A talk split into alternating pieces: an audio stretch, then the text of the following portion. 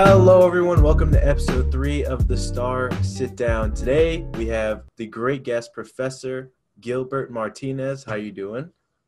Very well, thanks. Thanks for having me. Good. I'm really excited. I'm really excited. So, how's uh, how's this semester been for you? Doing everything online? Yeah, so I'm teaching um, remotely. All my classes are taught completely online. I think it's going well so far. You know, we're we're in the fourth week. Hard to believe we've been at this for a month, but I feel like I'm in a good rhythm. Uh, really enjoy what I'm teaching. Really love my students, and uh, so far so good. I think. Good, good. So tell tell some of the people about uh, what you do teach at Texas State, because that's one of the big reasons why I wanted you to come on was uh, to have a dialogue about your uh, your uh, area. Yeah. So my main area is media law and ethics. I've been teaching this class for 17 years at Texas State uh, really passionate about the topics involving the First Amendment and other issues related to um, media law, you know, such as libel and privacy, intellectual property. Um, I also teach an honors version of that class. In the past, I've taught it in the spring. Hope to do that again in the future. I've done that for more than 10 years. I've also taught media writing, uh, 1313 in School of Journalism and Mass Communication. I've taught a couple of other classes, but those are the main classes that I teach. Okay. Okay. Good. I'm uh, I'm moving a little fast. I'm sorry. I'm excited. Um, we had talked. We talked briefly about you coming on the sit down at the um, Camp Star, and I really enjoyed our conversation about kind of the the media and the public perception of the media and the trust that's there. Because I have a um, have a bunch of like opinions on this topic. I, I talk to a lot of people who are very opinionated about the media. Obviously, I work at the Star, so you know I'm, I'm with a bunch of journalists and and whatnot. So tell me before we get started into diving into that area give me a little bit more about your background because i know you studied at fordham in new york. I'm from new york. So um, just give me give me a little bit more about that. Yeah i mean the short story i guess is that um, i grew up in south texas in mcallen. I was uh, very interested in journalism and writing at an early age. I was editor of my high school newspaper I had an aunt and uncle in New Jersey um, who were journalists and who I looked up to, and they sort of took me under their wing. I was editor of my college newspaper at UT Pan American, which is now UT Rio Grande Valley. Um, and after, actually, while I was still in college, I had an internship at a newspaper in Jersey City, New Jersey. And that's what kind of uh, started my journalism career. I had a summer in Washington, D.C with a, a Newhouse News Service, which was a great mm. experience for me. Um, and then after I was done with college, I got a job at the Jersey Journal, and I worked there for four years before later going on to be uh, to go to law school at Fordham University School of Law. Um, and when I was done with that, I had a legal fellowship that brought me back to Texas. And the day-to-day practice of law wasn't quite for me, but it, but I transitioned into teaching so that's what I've been doing for the last 17, 18 years now. What what made you so interested in the topic of media law specifically? Uh, well, you know, when I was a journalist, I got interested in the law, just generally in the law, because I was a court reporter. I was covering criminal and civil trials. I was spending time with lawyers. I was interviewing judges, covering trials and legal issues. And I guess you could say I drank the Kool Aid you know, because everyone was telling me I need to go to law school. And so I really thought about going to law school, not really to become a lawyer, but to become a better reporter. I had these dreams of working for a national publication and covering interesting trials all across the country. Um, and it didn't quite work out that way. I kind of got the law bug a little bit and landed a legal fellowship, you know, back in Texas. But you know, three years of law school and two years in a legal fellowship, um, you know, kind of showed me that going from daily deadlines in a newspaper is very different from working as a lawyer or in a law firm where sometimes you're working on cases or case law that might take years and years. It just wasn't a good fit for me, and that's what led me to teaching. So, media law specifically, I'm interested in because of my background as a journalist and because I'm very interested in First Amendment issues, free speech issues in particular. Um, and that's really the bulk of what we teach in media law class. So it's something I'm really passionate about and something I enjoy teaching. So you um, so you had the background as a journalist. You you you liked being you know in the area of law, but you're like you know I kind of like going back to to my roots of being a journalist, and that's how that got you to teaching. Yeah, you know, I guess it was a couple of things. I mean, I I was at a was at a crossroads of sorts, right? Like if I had spent, you know, three years in law school and I decided I wasn't going to work as a lawyer, that just wasn't for me. Um, so what do I do? And I guess I was very lucky, you know, to learn that the law degree is treated as a terminal degree, which means that it qualifies me to teach at the college level. And the only things I felt qualified to teach are really in the area of journalism. Um, and media law is a perfect fit because of my background as a journalist, because of my law degree. Um, and it's worked out very well. I mean, it, it, it's a topic that I know a lot about. It's a topic that I have experience with as a journalist, and I can bring those real world experiences when I um, have class and share with students and also with student media, like with the University Star, KTSW Radio. Uh, so it's been a really good fit for me. So that that's been my interest, and that that's that's what really gets me going every day. Well, I can't say it was um, really nice hearing from you at um, Camp Star when you did come in, and um, you know it was really nice, especially at the end when you were like, you know, are you guys okay? You know, because often, at least my perspective in in higher ed is that a lot of professors they don't really do that. You know, you, you kind of have to go out and and talk to them and try and get them to you know try and develop a connection but you, you know, especially me, because I had never met you before that, you were like, Are you guys doing okay? It's really important to take care of your mental health. Don't just focus on school, do what you need to do. So I really appreciate that from you as a as a professor. And another thing that made me really happy when you were at Camp Stars, you actually made it interesting. And that's why I wanted to continue the conversation with you. So um, when we talk about like ethics in the media because this is something i've been so curious about and i kind of want to go back to what we had talked about beforehand like what is the compass in terms? Because i feel like a lot of people especially the public have this perception of the media as they have bias they're trying to lean me one way or the other or they have kind of a secret agenda. So can you talk a bit more about that? Yeah first of all let me thank you. You're very kind um, you know, I try to make a connection with every student, whether they're in my class or whether I meet them through student media or wherever. But I'm glad I'm glad you enjoyed my presentation at Camp Star. I really enjoyed that conversation, and I love being part of that. I love working with Laura Krantz and the student editors and student journalists like yourself. So thank you very much for those kind words. Um, you know, the, the idea about ethics in journalism is a really large topic, and, and part of the problem and part of the public misconception, I think, is that they think about the media as kind of like one monolithic thing. And they lump everything together you know whether we're talking about news organizations you know legacy news organizations like newspapers or just online news or if we're talking about these news aggregators or news aggregators that are on one side of the political spectrum or another you know it's really a matter of education you know or lack of education where the public may not have an understanding that what they see on their phone someone shared it on facebook let's say, and they'll say, well, there goes the media again. You know, here's a fake story, or here's a hoax, or here's whatever. But most people don't dig any deeper to find out that, oh, you know, that comes from a joke site. You know, they're making a joke. That's not a serious story. Or the people that are sharing it, you know, really what they're doing is they're exposing their own biases, right? Whatever they think about this current president or about the previous president or you name it they see a story, the headline makes them laugh maybe. Oh, I'm going to share this with my followers. I'm going to share this with my friends and family. Um, and next thing you know, you know, this kinds of stuff pollutes our social media feeds and we don't know what's real or what's not. And, you know, some of the advice that I have for my students in my media writing class and also in my media law class is to diversify their news sources and to dig a little deep, you know, to find out where they're getting their news from and to not just trust everything that comes along even something that looks like it's legitimate may actually be from a fake site. So the idea of ethics is that, you know, I think I think there is lots of great journalism going on. I think there are strong news organizations doing the best they can under these incredible circumstances with the pandemic to keep us informed, to help us make good decisions about a number of issues.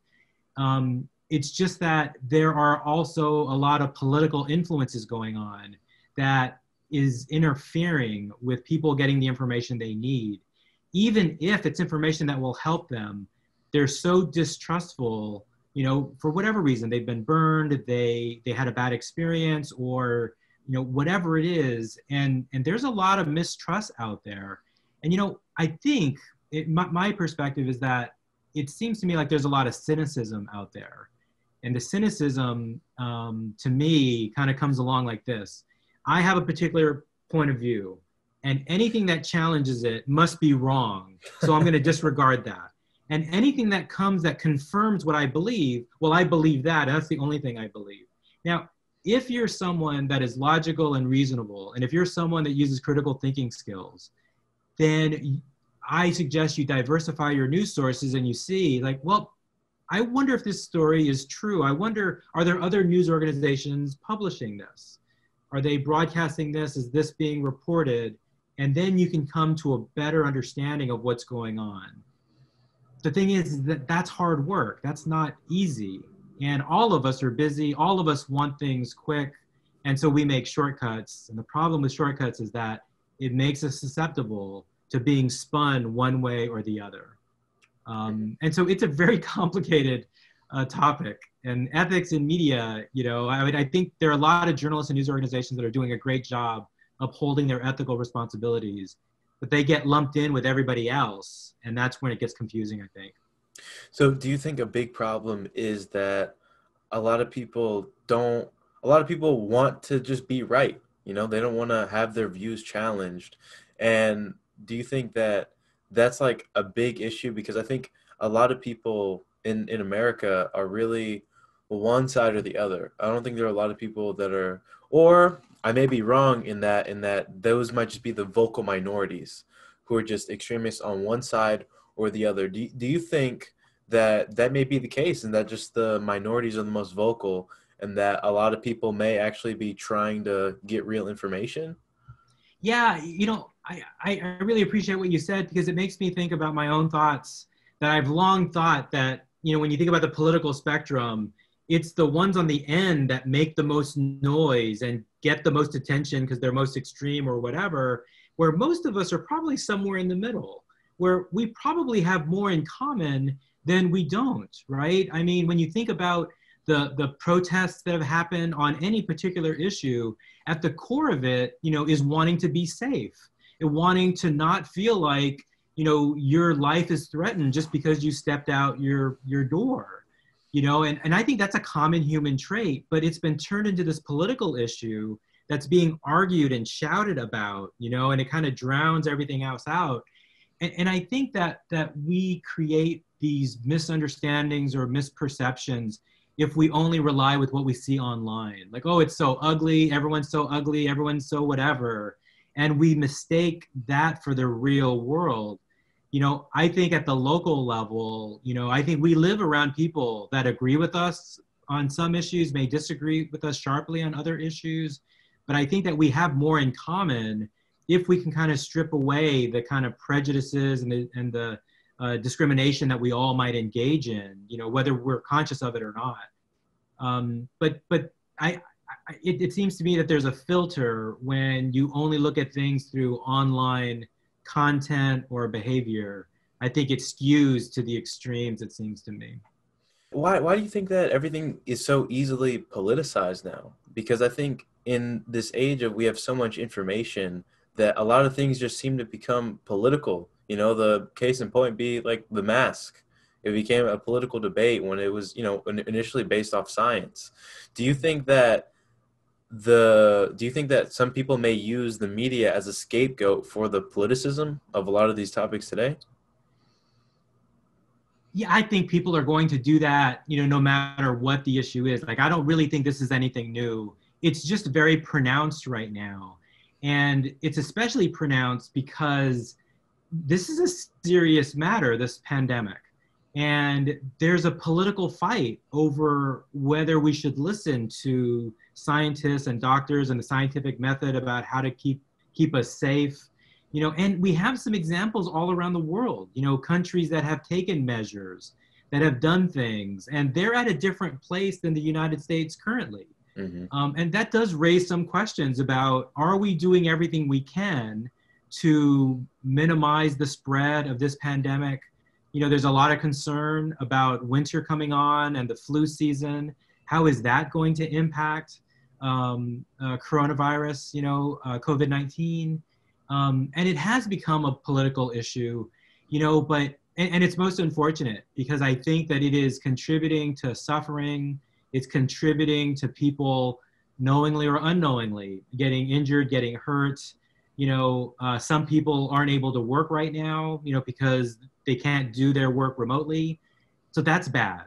But there's also people who have families to support. They have to do jobs and they're on the front lines. They don't have a choice in the matter. So they got to do whatever they can to be safe and hopefully their companies are providing, you know, what they need to be safe. But it's a really difficult situation and everybody needs to kind of determine, you know, well what's most important. And some people say, look, it's it's the economy that's most important. People need to make money, they need to work. And then others say, well, you know, should profits come over lives? You know, and so you can easily see how this becomes very personal. You know, some people have lost loved ones in this fight. Uh, we also have seen that um, COVID 19 affects communities of color at a much greater rate than others. Um, and, and, and that's very concerning because the death toll continues to rise as a country we're approaching 200,000 deaths. Hmm. Um, and those are 200,000 lives. And imagine everybody, you know, that love those people, family members, friends, you know, maybe you know people, you know, I, I know people who have been infected. So it, it's not an easy situation by any stretch. Um, but I think it's really related to uh, politics and power and money and sort of the struggle over those things um, and exposes you know some questions about our society. And is this the way that we want it? Is this the way that we want to continue it? Uh, in some ways this is what the presidential election is about where you have candidates that are expressing certain points of view and then the american people are going to go to the ballot box and and make a decision and we'll see what happens in november. You know but this is the political process right? Um, you probably have heard this before you know, where you've heard someone say, well, everything's political. Yeah. And, you know, you, and you can really identify that when you think about access to education, when you think about loans, when you think about purchasing a house, you know, you're probably going to purchase a house later on in life, but that's something, you know, you want to know if you're going to be treated fairly. You want to know if you're going to have the same access, you know, to loans to purchase a home, a long-term loan, um, access to jobs, access, access to education, as I mentioned. Um, so th- this is where things do uh, become political very, very quickly. Yeah, it's true. So another thing that I'm I'm very interested about is obviously we're in the age of information, and information is so easy to get. You know, I can do a Google search, get results in under a second about anything. So, do you feel like part of the reason that it's so easily it's so easy for people to have this distrust in the media and maybe not believe in science and maybe believe these these famous political figures is because there's so much information and that you know there's so much and some people are like well you know i don't want to i don't want to have to look at this article and then have to look up another article that's giving me di- different information and i have to think for myself. So i'm just going to give up you know? I'm just going to say it is what it is. I'm just going to get information from these people. I like these people. Do you think do you think that's a big reason why everything is so easily politicized and why misinformation is so rampant I mean, I think it's a contributing factor. And look, I'm an educator. This is my profession. I really think it comes down to media literacy, right? It's about educating people about where to find reliable pieces of information, you know, reliable news, you know, that they can use to make decisions in their lives. Uh, this is not easy. You're right. People are busy. They don't have time to analyze every single thing, but they can make the effort to find reliable news sources. And there are, there are studies that, that show where news organizations fall on sort of like a, a bias chart. Mm-hmm. And you know, if you rely on sources that are more in the middle, they're more objective, they're more neutral, then you're less likely to be spun one way or the other. You're more likely to get a, a broader perspective on what's really going on, whether it's about the election, the pandemic, you know, you name it, the economy, whatever. Um, but it takes some effort and to me that's that's about media literacy it's also about all of us have a personal responsibility you know if we are on social media and we're connected with friends and family and we're sharing things just willy-nilly just whatever what made me laugh i shared it this this and whatever whatever you know, then what you're doing is you're polluting, as I mentioned earlier, I think you're polluting the social media feed. And so, me personally, you know, if someone is sharing things that clearly are not true, clearly are just trying to get a rise out of people or whatever, well, that's not someone that I'm interested in hearing more from. You know, and I'm not a censorship guy, right? as a as a free speech guy, uh, but I don't I, I don't feel like I need to engage, you know, with someone that's doing that because to me that's not someone that's engaging in the real world. So again, we all have a responsibility. We should think twice before we share something. Um, we should be open-minded, and you know, I mean, some of these things sound almost un-American. You know, where you know you mentioned something earlier about how everyone always wants to be right. I think it's the opposite. I think it's more healthy to think, well, maybe I'm not right. Maybe I'm wrong because that's what leads to meaningful conversation. So here's my opinion about immigration, the election, the, the environment, global change, whatever. Um, but I might be wrong. So why don't you tell me what you think? What have you read? Um, wow, I never thought about it that way before. Um, you know, I should do some more investigating. Let me see. You know, to me, that that's that's a mature adult way to approach these things, not I'm right, you're wrong, so you should shut up and you should just keep listening to me because I know better than you. And nobody wants to hear that. Um, but I think as human beings, you know, we want to be right, but we need to do the work to say, well, this is what I think about global uh, warming. This is what I think about climate change. And here, here's why I think so. Mm-hmm. And you can apply that to anything. You, you know, you, we all make choices whether we're going to wear a mask when we walk out the door um, we all make that decision, but then it becomes a political fight over whether the grocery store can require masks, whether the, the governor can order that mask be worn or not, whether the president should say something or not. And again, so look how quickly it becomes political, but everything's political. Do you think that, uh, like like we said earlier, that like people, you know, they they don't really want to do the work. You know, they're busy and everything and they're getting they're getting a lot of this information from like just TV because they might even they might even have the time to read or like uh, clips from Twitter from maybe like CNN, Fox, OWN, all these different networks. How do you think those? Because I um I, w- I was gonna ask you this later, but I feel like now is a good time to kind of put this in about the control that these networks have and like the hierarchy at these networks because if i'm sure you heard in um, if not earlier this week, but last week, you know, there was there was clip surfacing of the CEO of CNN talking about Trump and how great of guy he was, and then there was Cuomo talking to um, I think it was Trump's lawyer uh, several years back and giving him legal advice.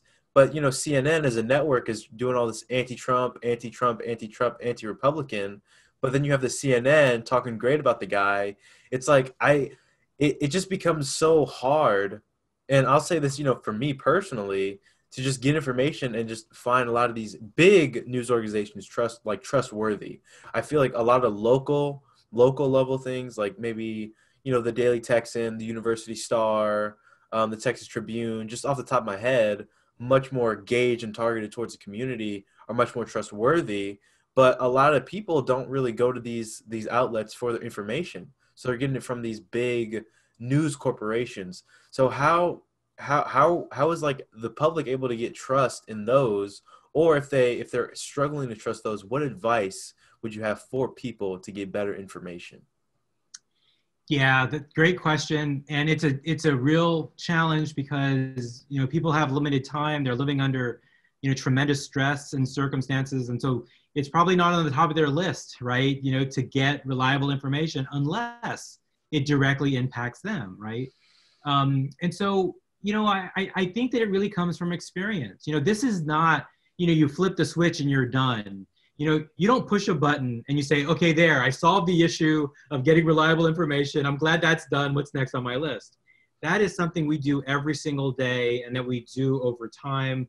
You know, so I would say, you know, the major uh, broadcast networks, ABC, NBC, CBS, they all do an excellent job providing national news, you know, and talking about what's going on with the wildfires in Oregon and California, or the flooding going on in Louisiana and in the South because of Hurricane Sally. You know, I think we can rely on those news organizations because they have a long track record of being reliable. um, what people have to uh, understand is not to mistake whether they don't like criticism of their politician for um, for unreliable news. Um, and that's the difficult thing for people to kind of separate. You know, that politicians are in office and their number one goal is to remain in office.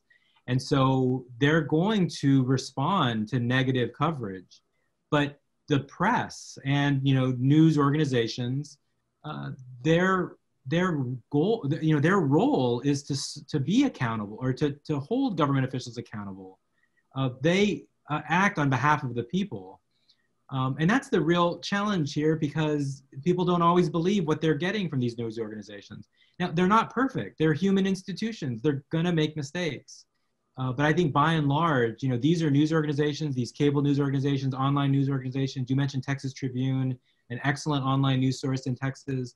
You know, they have a, an excellent track record for uh, representing the people, holding government and public figures accountable um, for the people and they have a track record of reliability. But this is why it's important to diversify your news sources so that you don't get fooled, so that you don't think that this story is true when no one else is reporting it. There might be a reason why no one else is reporting it. Um, but you only know that if you can diversify your news sources or if you find news sources that are more down the middle rather than partisan on one side or the other. Um, a real challenge though. It's not, it's not easy at all, not easy at all. No, it's um, it's not, and it gets frustrating talking to people, you know, about a, a wide variety of topics, and they're just so honed in on their own mindset about, you know, I'm gonna learn everything about this and ignore the other side. You know, I'm gonna I'm gonna adjust my thinking to align with what I've heard, what I've read, and not take criticism or any other opinions or valid um, criticisms of my own ideology. And I think that's like what you said earlier is that people just need to diversify where they get information. I've I've definitely tried to do that, especially during this time of the pandemic, because I found myself watching a lot of things that I was agreeing with, you know, and that like I was like, yeah, you know, they're right, but I had to catch myself, and I'm like, oh, you know, this is this is hand tailored for me and my way of thinking. So I definitely think getting out of that bubble is a great way to just learn more about like the world as a whole. Because i feel like a lot of people get caught up in their bubbles and just in their social in their um social ways. So to kind of veer topics a bit what was your um just give me an overall how you feel about like everything going on not necessarily now because it's not the height but like with the protest kind of like it goes in line with the first amendment because a lot of people had their First Amendment suppressed, maybe by the police, the media, you know, people attacking reporters. What's your what's your take on that? So, um, on one hand, you know, I'm very encouraged to see that people are so passionate that they're speaking out about um, issues that have long been in our communities and in our country, things that have got swept away, things that have been ignored for far too long. Um, it's really chilling to me. You know, I was born in the 1960s, but I didn't experience the civil rights movement. That's something I learned in history books like you and, and many others.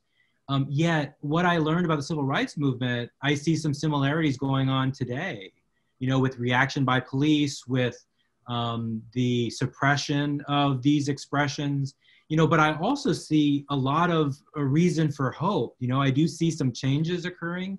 I do see that these conversations are enduring, that they haven't been swept under the rug, that, you know, especially Black Lives Matter uh, movement has really taken on a, a, a force, as a force, you know, to be reckoned with.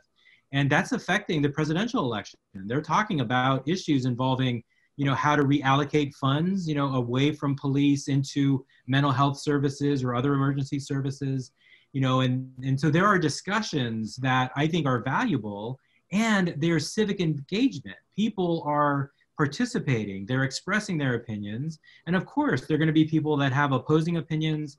And the way that we resolve those kinds of issues, as we've, that we've always done in our country, is to do it at the ballot box. You know, we vote for representatives, and they are, this is a representative democracy. They are supposed to represent our interests, and then they uh, create laws that are supposed to improve society for everyone so that we can live up to our ideals about justice and equality for everybody and so, on one hand, when I see these protests, there are people that are saying that we are not, as a country, living up to the ideals that uh, we said we were going to live up to.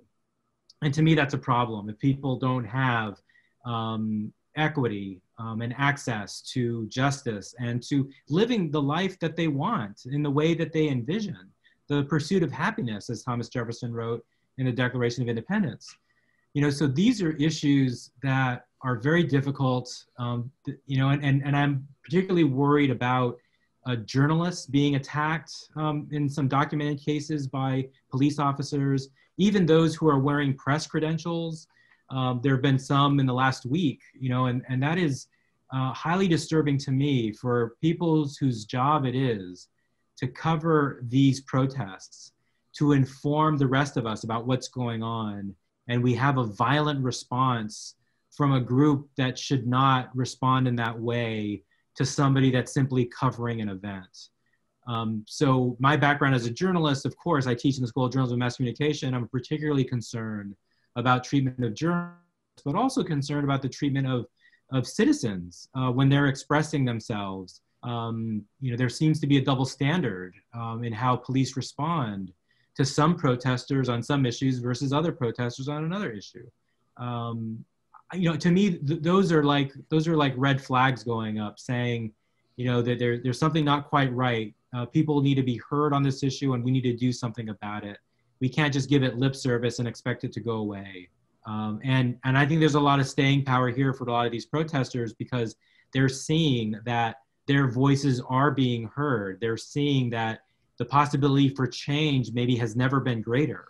Um, and we'll see what happens in the coming months. Uh, but this is a long-term deal. This is not going to fix itself, you know, in a matter of days or weeks or months. This may take years, but we can improve and we can try to improve things for everyone. But it's going to take all of us, and that's that's not going to be easy. So that's that's kind of my perspective as a journalism instructor, you know, kind of watching this, but also very interested in the free speech issues, of course, because uh, that's my area. So, when like I'm happy you brought up the free speech issues because do you feel like in in some sense, kind of the First Amendment, not to be dramatic, is like under attack? You know, because you see, like for example, in D.C. when um, Trump took the photo op with the Bible, and you know they were gassing the people that were peacefully protesting in the front, or in Portland, you know, all the people that were protesting peacefully. And do you feel like that's getting in that area of kind of just suppressing these people voice their their voices? And do you feel like that's setting a precedent to where if it's not going to be punished now, it's going to keep happening? That's my fear. Yeah, so, so I want to hear. I want to yeah. hear what you have to say. Yeah, yeah. Pardon me. I didn't mean to uh, speak over you. Oh no, you're good.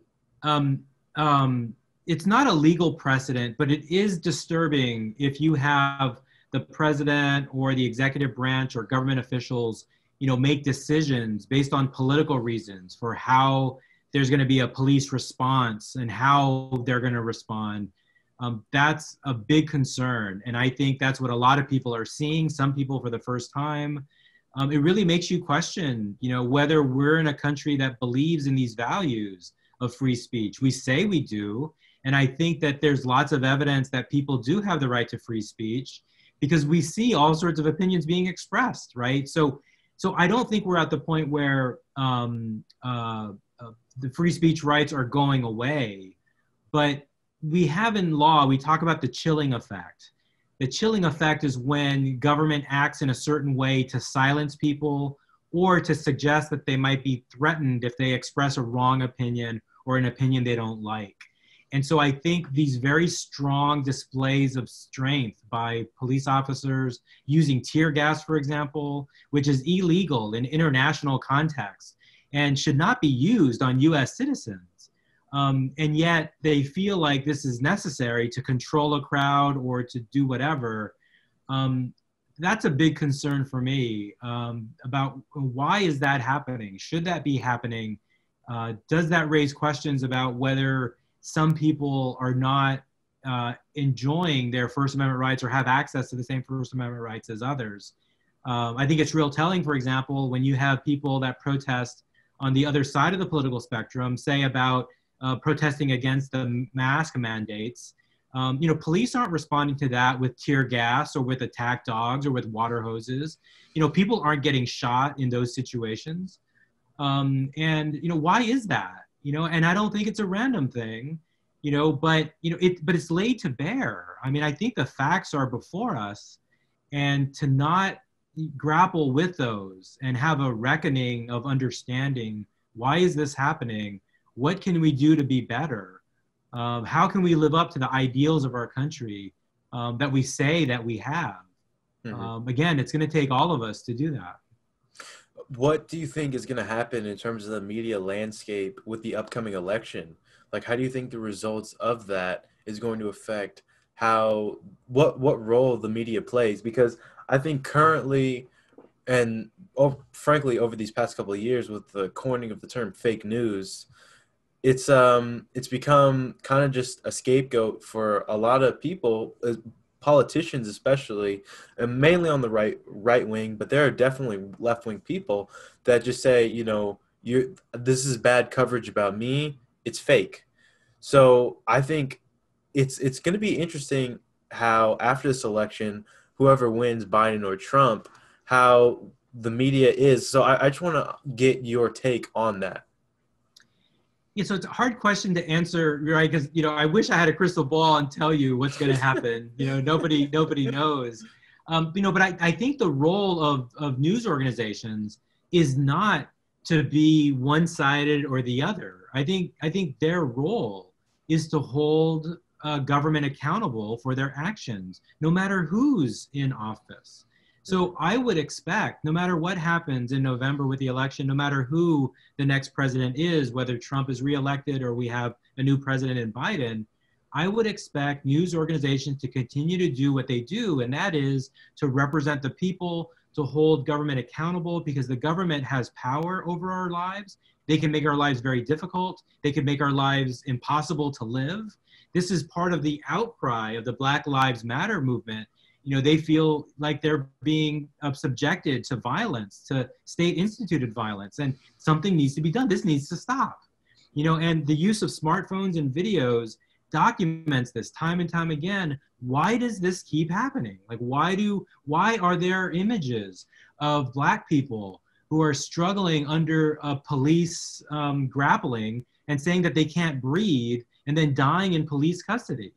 That has got to stop when there is not a threat of violence, when there is not a, a struggle where a police officer truly um, has his or her life in danger. You know, the, the, the job of police is very difficult. I mean, there's no question about that. But these videos really expose something kind of ugly about our world and our country. You know, so you know, again, um, I didn't mean to trail off a little bit, but that's no, kind of where the question. Good, you're really good. That's where the continue. that's where the that's where the question took me um, but you know, your question about uh, covering the election and the aftermath. Um, my hope is that news organizations continue to do what they do, and that is to do their best to inform us so that we can make the best decisions we can. Uh, because again, I think there are a lot of hardworking journalists that are out there. There are lots of good news organizations that are trying to inform us, and, and I would expect that they would continue to do that. So, uh, based off your response, I could tell, you know, this um, this this time period of all these protests and uproar and just social unrest is really like sparked in you. Would you say so? Well, I mean, it's something I'm very interested in because it's directly related to uh, the topics that I teach my students. And I tell my students, you know, I mean, I think they can tell that I'm passionate about these issues. And part of the reason I love teaching the media law class in particular is because every semester is different. There's new stuff that happens that's directly related you know, we just we just covered a flag burning in my media law class, and at the political rally in Las Vegas, the president said that you know, in his view, that someone that burns a flag should be jailed for a year and fined. Um, and the Supreme Court, you know, more than 20 years ago, almost 30 years ago, uh, 31 years ago ruled that flag burning is protected by the First Amendment as a form of symbolic expression. So we can agree or disagree whether you should burn a flag or not. But is it protected by the First Amendment? Well, yes, it is a symbolic speech because that's what the US Supreme Court ruled in cases in 1989 and 1990. Now, the president can have an opinion, he expressed it. But again, it just goes to show how relevant to me the media law class is because it's media law is happening all around us. And I, I endeavor to make that connection for my students so that they can see it's not just a history class. We're not just talking about a case from 50 years ago. It's got great relevance to everything going on today. Um, so that's that's how I kind of think about those things.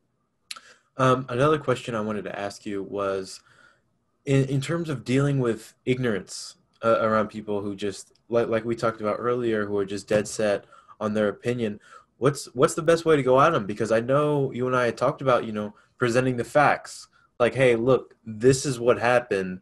This is the aftermath of that happened, and this is how we need to go forward. Then th- these are facts.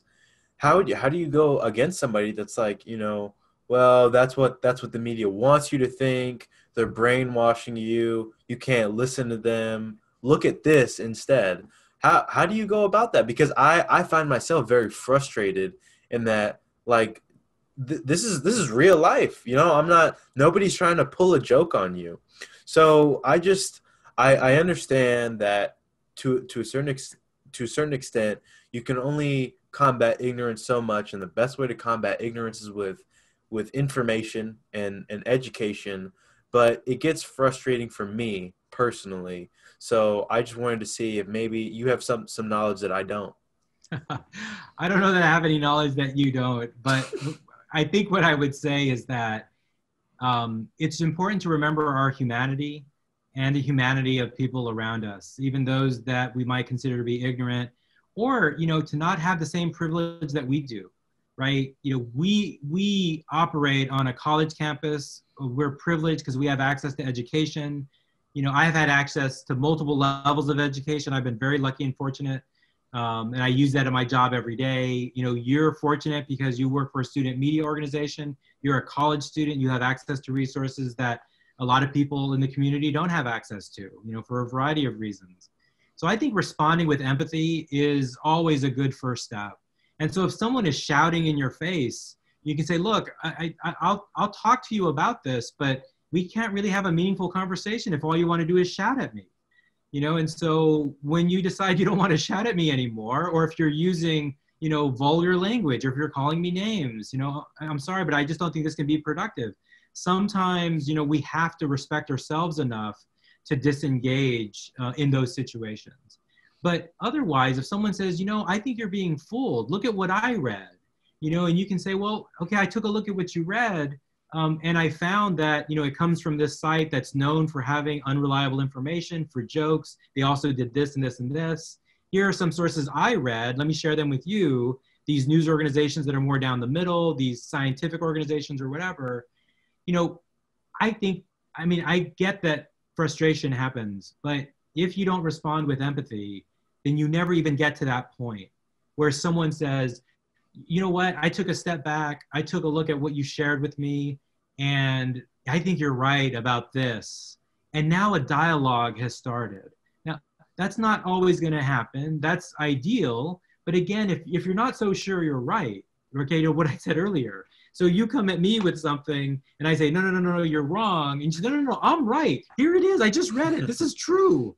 You see, if you respond that way, people are going to shut down, right? But if you respond, you know, with more compassion, with more empathy and say, well, I've never thought about that before. I've never seen that article. Well, let me take a look.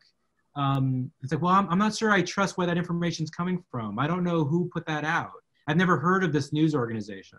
I don't see other news organizations reporting this. You know, so, you know, but, but see, that's part of that comes from a college education. Part of that comes from thinking critically, of trying to weigh different things so that we can make a determination. Um, but not everybody's going to want to do that and not and you're not going to be able to reach everybody um, but it's it's understandable to be frustrated you know you have your buddies talk to them and say oh i'm so frustrated i can't believe this vent to them i mean that's what they're there for you know, but you know, as a member of a student news organization, you know, don't make that part of your your public persona on social media, right? Like like take a more middle ground, take a more you know reasonable approach. You know, it's like okay, I'll, I'll hear you out, you know, but then also set boundaries. You know, if you start calling me names, if you start shouting at me, well, you know, then then I just don't think this can be a meaningful conversation. But otherwise, let's talk.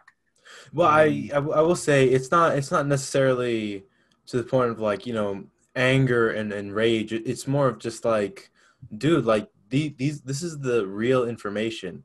And you know, I, I um I don't really talk about a lot of the stuff on, on my my social and like I'm I'm not very confrontational in that aspect, but it's just more so you see something and you shake your head and then maybe you see a buddy talk about it and you guys you, you guys are you, you you may disagree but you're like look this is this is real you know i'm not i'm not trying to pull a fast one on you this is right. information and i think like you said I, I honestly think that's what's missing in a lot of you know what's happening in america you know a, a lot of people don't aren't willing to step out of their own shoes and just mm-hmm. say oh wow this is this is what it, this is what the reality is for somebody who's not me, and um, I, I, I agree heavily with that with that point, and um, yeah, I, uh, that, that was really good information. Thank you. Well, you're welcome. And think about it this way also. Uh, think about your own journey. You know, like maybe there was an issue that you were sure about until you learned more, until you thought critically, until you got the right information, the real information and then you changed your mind on something. Well, everybody that you encounter, they're at a different point in that journey. So consider that they're really reflections of yourself. Maybe someone less educated at this point in time than you are right now. Maybe someone that doesn't have access to education. Maybe someone that hasn't responded with, well, I'll listen to what you have to say and let's share some ideas. They're at a different point in, in their journey. But none of that happens if we let the frustration take over and say, okay, I'm done. I don't want to talk to you anymore. You know, forget it. Well, then you've missed out on the opportunity to actually have a meaningful conversation. Again, this isn't easy and it's not for everybody. And we have to pick and choose when we're going to decide to do that. Some people have decided that they want to do that online all the time, and that can be exhausting. You know, we're busy enough as it is um, but you know, if you have neighbors, you know, people in your apartment complex, if you have friends of friends, you know, those might be the opportunities, family members even, you know, where you can have those kinds of conversations. So when someone says something about, you know, the Democrats and a child sex ring, and oh my gosh, can you believe it? And you're like, you know, that that's that's not uh, true information, you know, based on the sources that I have. And you know, the more that you say that, you know, the more you're showing your own ignorance about that you know right. so let, let's let's talk about it. You know where are you getting that information from? You know what here are some stories that show you know that that's not what's going on. Um, and at some point you might just have to say okay we're, we're just we're just not going to agree. And so for a lot of families it's kind of been fractured that way where you have families that don't agree on things. And it, it's it's it's very very difficult and very tough. I i think i think you're 100% right. Um especially to the point where you know everybody is on that on a different path you know, because there were definitely things, um, you know, two years ago I had no idea about. I was just single minded, one way of thinking, and then you know, different people were educating me about you know privilege and and different things that adversity that other people face that I don't, and that's really what made me more empathetic. So I uh, I definitely agree with you with that. Um, I think, like you said, in terms of just saying, "Hey, look, this is the information." You can do what you want. You know, I'm I'm gonna put in as much as I can, but I'm not gonna break my back over trying to help you and give you the right information. So I um I definitely think you're right in that aspect. Um, I hope a lot more people can take that mindset. I think it's really important, and I think that's what we're missing, especially now in this political climate. You know, and um, I think as we talked about earlier, not too many people are on polar opposites. A lot more people are in the middle. So I think that kind of brings us hope, and that maybe you know we can have some in between, some some in between. I think um, I think that'd be really progressive in terms of the in terms of where this country can go. Yeah, I uh, agree. I agree. Um, I think we're gonna end it on that note. I've uh, kept you for a while. We're almost out of time. Thank you again for coming on. Uh, seriously, it, it, means a lot. I really enjoyed our conversation, and um, I, I learned more than I had known prior about the media and the importance of the media has on the public and just the overall knowledge. So, thank you again. Of course. Uh, thank you very much for the invitation. Uh, I greatly enjoyed this conversation. It was a continuation of what we did at Camp Star and look forward to talking to you more in the future. Thank you so much for the invitation, Kim. Me too. Thank you, Professor Martinez. I will see everybody next Friday. Star Sit Down. Had a lot of fun. Bye bye.